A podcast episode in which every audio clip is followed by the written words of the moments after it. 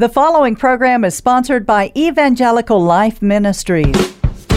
Welcome to the Liberty Alert with Gregory Seltz, sponsored by our friends at the Lutheran Center for Religious Liberty here in Washington, D.C. A program that cuts through the chaos and confusion in the culture today by talking two kingdom citizenship, bold biblical principles for a robust public Christian life. And now your host, Dr. Gregory Seltz.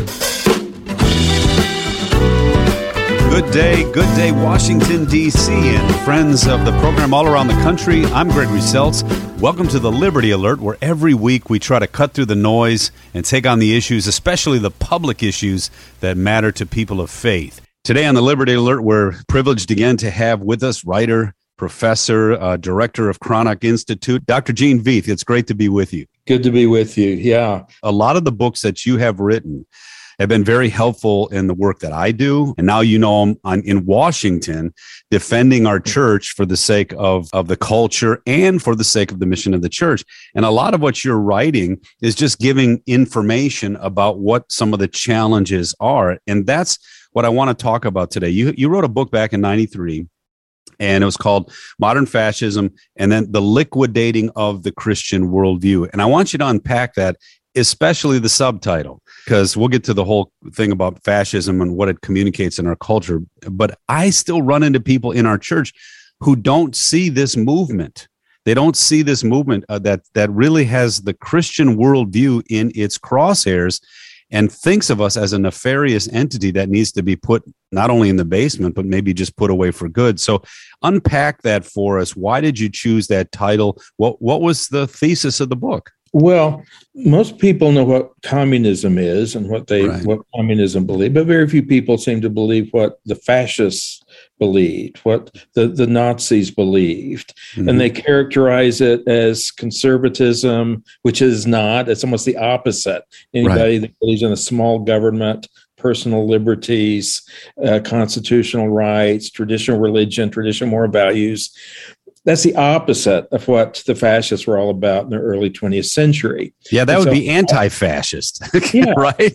Okay, go ahead. so I, I studied, uh, I studied that and seen it in my university education, and then as in grad school. Uh, so, so I, I, was trying to get to the bottom of this, and then grad school and studying English. there were several things that happened. Uh, there was a book about uh, Martin Heidegger, great mm-hmm. existentialist philosopher, who's the foundation of so much contemporary thought.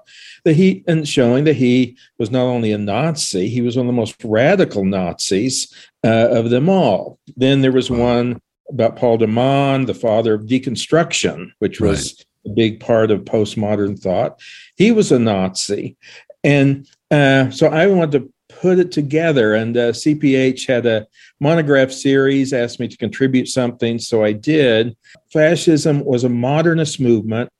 More specifically, it was it's a postmodernist movement because the the elements of postmodern thought the, to blossom today, the basis of that can be found in the Nazis of the and, and fascists of the early 20th century. I called it liquidating the Judeo Christian worldview because here's the best way to understand fascism and a lot of what we're seeing today. The Nazis wanted to eradicate the Jews, but it wasn't just a matter of race or bigotry. What they wanted to get at was the what they considered the Jewish influences on Western thought.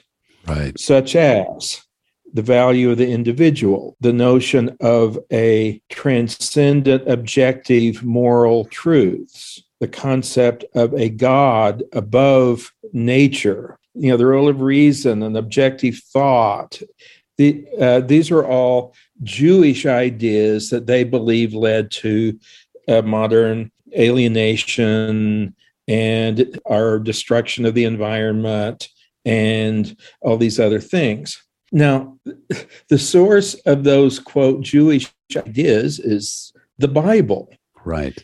And interestingly enough, as I show in that book, a number of the liberal theologians, the higher biblical critics, those historical critics were pro Nazi. Yeah, I find it amazing that some of the intellectuals of the day were actually very comfortable with the ideological foundations of fascism. And that should scare us all because ideas have consequences. Yeah, they really do. One of the things I said in the book back almost 30 years ago a set of ideas is emerging from today's academic world. So, what the fascists were saying in the 1930s individual identity is a myth. Identity is determined by culture and ethnicity. Laws and social conventions are only masked for power. Right. Moral values are constructed. Reason, objectivity, and language, and truth in general, these are, an illusion. We construct these. Now, th- those, those things are just commonplaces in just about every major university in the country and among a lot of highly educated people. Right. But those specific doctrines are fascist doctrines. Those were the foundations of, of, fascist philosophy. Well, and people aren't seeing the connection. Yeah, and you know, one of the things that I run into today, and this is why you know modern fascism. I was like, ah, because if you actually, you had already pointed this out. You said if you say the word fascism today, most people think, oh, you're talking about conservatives or conservative Christians. I mean, that's what they that's that's what people think it means. And I'm sitting there going, my gosh, we've got to communicate what you're talking about so that people hear. We're talking about the liquidating of the Judeo Christian worldview, and we're talking about the liquidating of views that are fundamental to our society. I mean, the Declaration of Independence is built on these Judeo Christian worldviews about transcendence. And so I love that quote that you have by Ernst Nolte, where he says, uh, fascism is a practical and violent resistance to the transcendent. And I called it secular statism. And, and, so again, how do we? First of all, how did we get to the point where they were that the fascists themselves labeled us when we're the anti-fascists? Truly, how do we actually communicate the situation we're really in? Well, partly it was due to Marxists. Now, fascism is a rival socialist ideology. Right. The word Nazi means national socialism. Right. Now, Marxist socialism believed in class struggle Whereas the fascists, just like the critical race theorists of today, said, no, it's not just a struggle between classes, it's a struggle between races. They had a, had a rival system of fascism. Uh, Marxist fascism wants the state to own the mo- means of production. Fascist socialism or national socialism allows private property, but it's in the hands of corporations which actually takes it out of the individual realm. Right. And the economy is completely controlled by the central state. So there are rival views of socialism. And so the Marxists condemned them and uh, with, through World War II, they tried to associate the fascists with capitalists. The right. fascists were the most vicious critics of capitalism. But anyway, that has shaped the vocabulary and the way people think. So we say, well, uh, the Marxists are extreme liberals, the fascists are extreme conservatives. But fascism is a totalitarian system Correct. where the state controls everything. But any conservative who believes in limited government, who believes in the rights of the individual, who believes in freedom, uh, these whole categories are condemned completely by the fascists. But what they're calling for is something that we're seeing actually in uh, in China today. That blend of some private property and corporations that make a lot of money mm-hmm. under a totalitarian system. Okay, China basically has a fascist economy.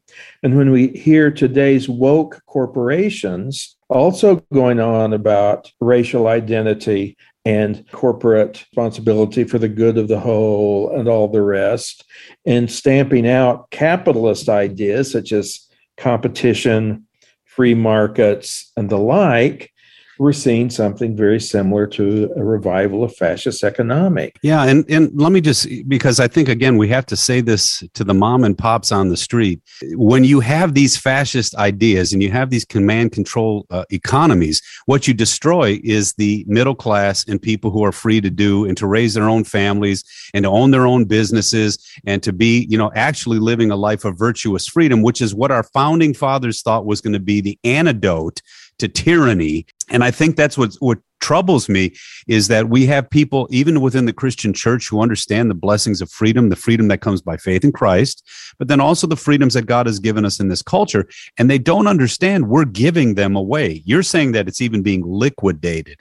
And I think that's what I'm struggling with too is that we've got to push back not just have conversations about this, but we've got to make sure that that the political realm, the cultural realm, the media realm, that we have alternative voices there because uh, our voice could be shut down pretty quickly uh, if they owned all the control, uh, the levers of control. Well, it can and it is. Right. It's built on freedom, not just religious freedom, but things that, you know, had been taken uh, for granted by Americans of all political convictions, things like freedom of speech. The, the cancel culture censors that. Right. And, and it's for the same reason that the fascists did. Uh, in, in fact, it's almost even worse. One of the elements of fascist ethics is the idea of the will, the Right. triumph of the will. That was the name of Hitler's uh, famous propaganda film, contrasting to Hitler to uh, uh, Luther's bondage of the will.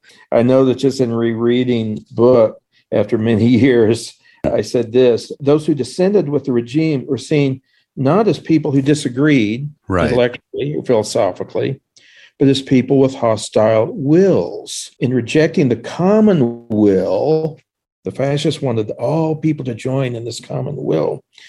But the people who opposed that were guilty of not belonging.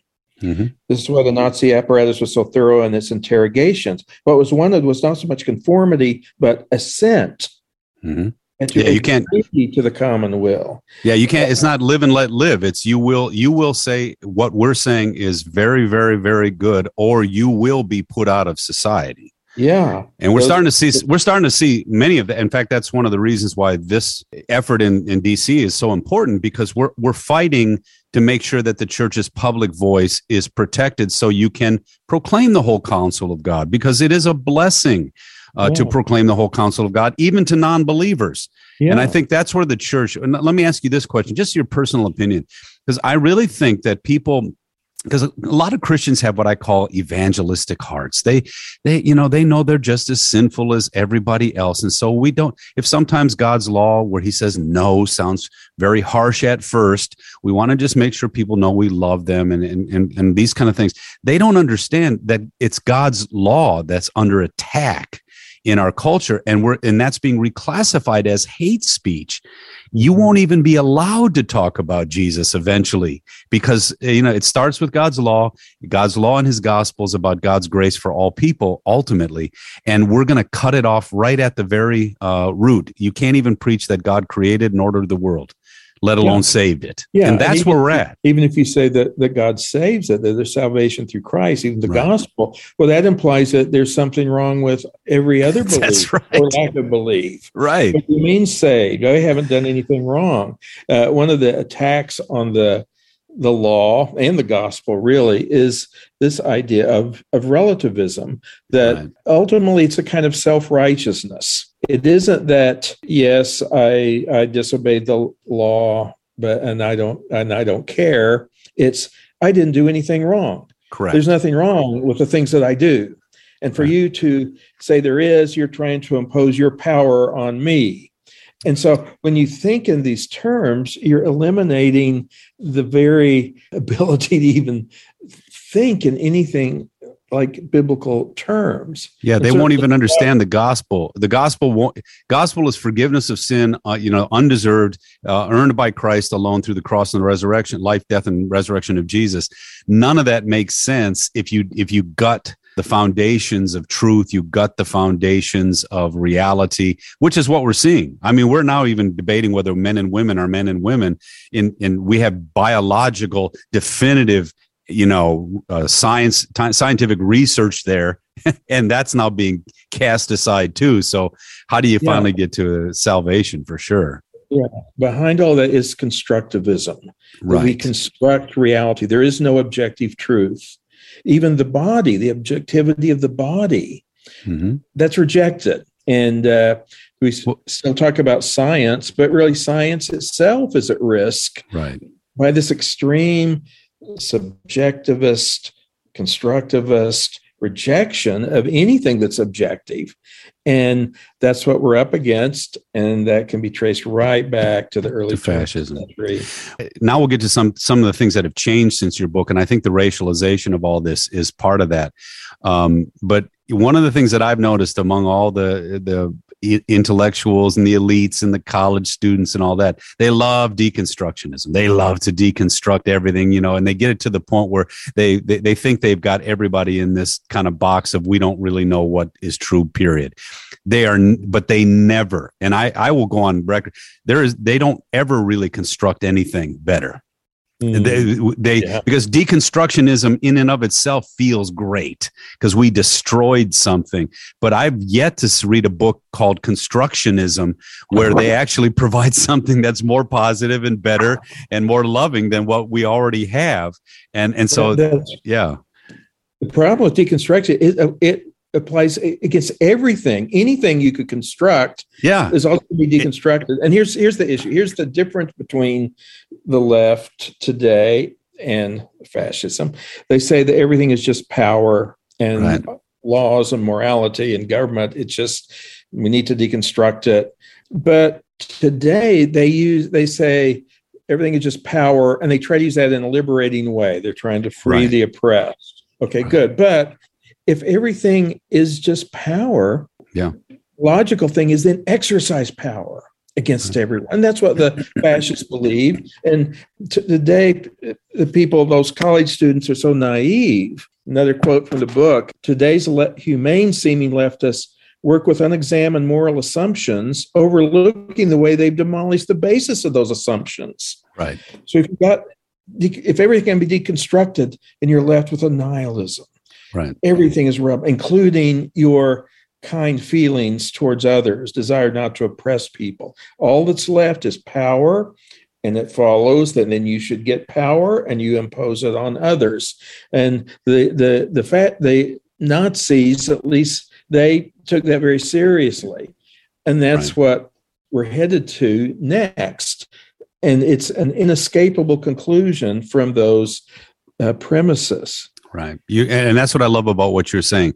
The, the Christian worldview stands against whether you call it national socialism, which is fascism, or whether you call it uh, Marxist socialism, which is a class version of the same thing, or you call black liberation theology, which is the racialization of all that stuff. All of it is about power. And the thing that stands against all that is the notion that there's a God in heaven, there's objective reality. We're all going to be held accountable to that. And we all seek to, we strive then to live virtuous lives for the sake of others because there's a God in heaven who holds all this accountable to him. And that's the antidote to all of this stuff. And, and so folks out there, you've got to start realizing that that all this stuff is meant to undermine your ability to proclaim the good news of the gospel. I call it secular statism because it undermines the family, it undermines the police, it undermines morality, and everything goes back to the state, and whoever's in charge then gets to tell you what to do. That's where we're heading unless we push back on that. Would you would you go with me on that? Well, absolutely, I will. what I love about your book is you lay out the, the, the educational foundations, the philosophical foundations. In my work, I saw it operating in the city and in politics, and I said we got to push back on some of these things for the sake of the very people we're trying to serve. And it's not a matter of self-service. We're not serving ourselves in this way. We care about our neighborhoods. I don't care. I don't care who's in our neighborhood, ethnically or whatever. We care about the individual, the families, the children, and secular statism doesn't and it's yeah. going to eventually uh, take away the freedoms of all people. And I think our job is to be uh, useful in God's hands, both in the culture and for the sake of the mission of the church. All right, final thoughts. I mean, what are some things, you know, if you were talking to some people right now and they just read your book and they went, Whoa, I didn't know it was like this.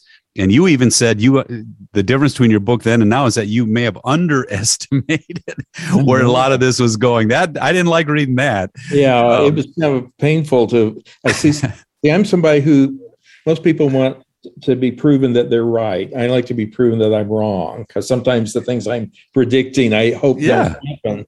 Yeah. But uh, th- there are some differences. One thing, the rise of technology. Uh, in the book, back in the early '90s, I was talking about television. Right. Uh, uh, now, uh, uh, Hermann Goebbels, the propaganda uh, uh, chief of the Nazis, he used film and radio. The goal is to create a mass mind, mm-hmm. a mass mind. Uh, and so I talked about uh, I wonder what he could have done with television. You know, now I'd say, I wonder what he could have done with the internet. Now that mass mind is feasible in a way it wasn't even in the 90s or certainly not in the 30s. Yeah, And again, even the word create your reality sounds like a really great thing.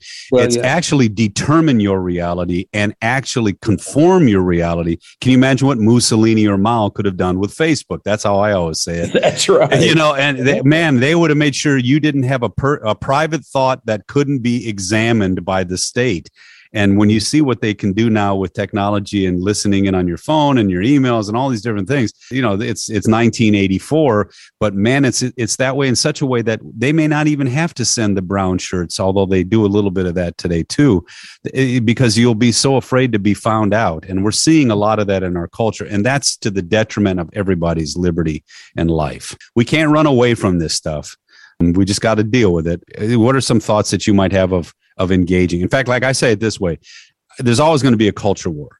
I'm not worried whether we win it or lose it. I'm I worry whether we're engaging it for the sake of the culture and for the sake of the mission of the church. Yeah, and it's so, important that Christians not slip in unintentionally to these same ways of thinking. And the solution to this liquidating this Jewish element, that is the Bible, the Bible is yeah. to return to the Bible, return to the authority of the Bible, and to see how the Bible can inform the way we think, the way we view the world, uh, and certainly our faith. Again, many Christians, many of our mainline friends have liquidated the Bible, and uh, we can't let ourselves do that. Right. And um, in the meantime, you know, we can maybe present an alternative to people who are burnt out or persecuted or casualties of the dominant ways of thinking, and we can be there for them. And uh, maybe things will get so bad that, that people will start waking up and react against what's happening now to something far better. And we need to be there to present what that looks like. Well, I appreciate again, Gene, you get you if you read this book, folks, um, um, Modern Fascism, the liquidating of the Christian worldview, you're going to see what we're talking about in ways he's laid out the he's laid out the um, intellectual movements, the foundational movements that that came to fruition in the libertinism of the '60s, the God is Dead movement and Nietzsche, all of these different things in such a way you're going, oh wow, that's what's happening. That's why our schools teach this now. That's why our universities teach that now. What I would also add to this, uh, Gene, too, is that their foundations are not as solid. Everyone thinks that Darwinism is this solid foundation. It's pseudoscience, like you point out in the book, and it's the foundation of racism. It's hmm. the you know the the only difference today between the the white supremacist Enlightenment Darwinism of the last century is now it's multicultural but it's still supremacist. It's still atheistic, and it still actually says some people are are on the top and others aren't. That that's the alt. Ours is the alternative to that, which is that God creates all people and all people have dignity and worth. So you can their foundations are not as solid, but you know again you you as Christians have all this at your disposal, and if you really understand that God's Christian the the Christian worldview, the biblical worldview is a blessing to people, have at it jump in because people's lives are at stake. And Gene, I just want to say thank you for giving us even more data to help us in creating that that dialogue. Well, thanks. Enjoyed our visit. Well, let me ask one last question. Are you rewriting that book? I know you revisited it with some of the, or is, is that something where you just don't have time to, to go back at it again? Uh, it's, it's so daunting and it's such an unpleasant task. yes. It's so depressing to write that book. I don't feel up to it. Uh, it does need to be updated. Hey, maybe you could help me. Maybe we just got to, we, we got to take the latest machination of it and kind of come after it. But your book has done a great job doing that. Well, appreciate that. Thanks for tuning in today. To get to know our LCRL DC work better, check out our website at lcrlfreedom.org. Till next time, God bless you always. I'm Gregory Seltz. Have a great week. You've been listening to Liberty Alert with Dr. Gregory Seltz, Executive Director of the Lutheran Center for Religious Liberty in Washington, D.C. This program has been brought to you by the Lutheran Center for Religious Liberty.